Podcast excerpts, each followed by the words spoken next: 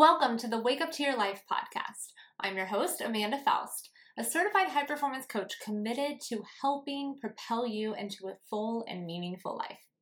If you're tired of going through the motions and you're craving a life filled with purpose and intention, then you're in the right place.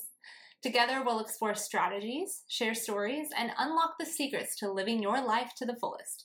So grab your cup of coffee, or in my case, tea, and get ready for a powerful time of waking up to your life. Welcome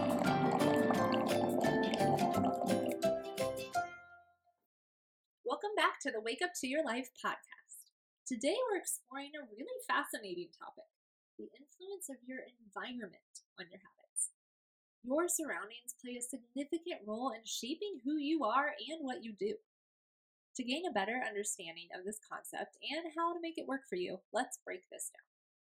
I want you to start by identifying the habits you want to develop or change within yourself. Whether it's adopting a healthier lifestyle, becoming more organized, or boosting your creativity, your environment can support these goals or hinder these goals. Next, I want you to modify your environment to support these habits that you want to build. For instance, if you aim to eat healthier, stock your kitchen with nutritious foods. Make them more accessible than the less healthy options. Remove obstacles and distractions that are going to become roadblocks to your success. And create an environment where it's easy to focus on your goals without constant interruptions. Use visual cues to reinforce your desired habits. For example, I have a vision board I make each year, and it's always right in front of me when I'm at my desk so I can remember my goals and see them throughout my day. I also have systems set up all around my house to support me in making the things I don't care about that much, but are important, more efficient. There's a podcast called The Lazy Genius, and I love it. It talks all about being a genius at the things that matter and lazy about the things that don't. Your environment can be set up in a way that allows you to be a genius and not have to work so hard at the things that don't matter. Choose one thing you can change in your environment right now to make more efficient. It's easier than you think. Here are some examples. Pre portion healthy snacks in containers so they're ready to grab when you're hungry. Organize your workspace to reduce clutter and create a clean and focused environment. Place motivational quotes or images on your walls to inspire you towards your goals, like an affirmation on your mirror, for example.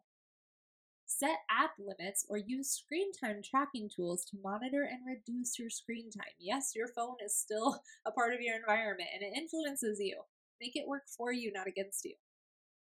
Surround yourself with inspiring books, quotes, or artwork that motivates you to learn and grow.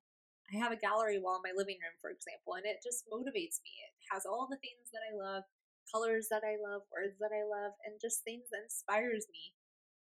Create those spaces in your home. What is it for you? Your environment can be a powerful ally in your journey of self improvement, or it can hinder you. Don't let it do the second. Take charge of your environment and remember that each new day is a chance to wake up to your life.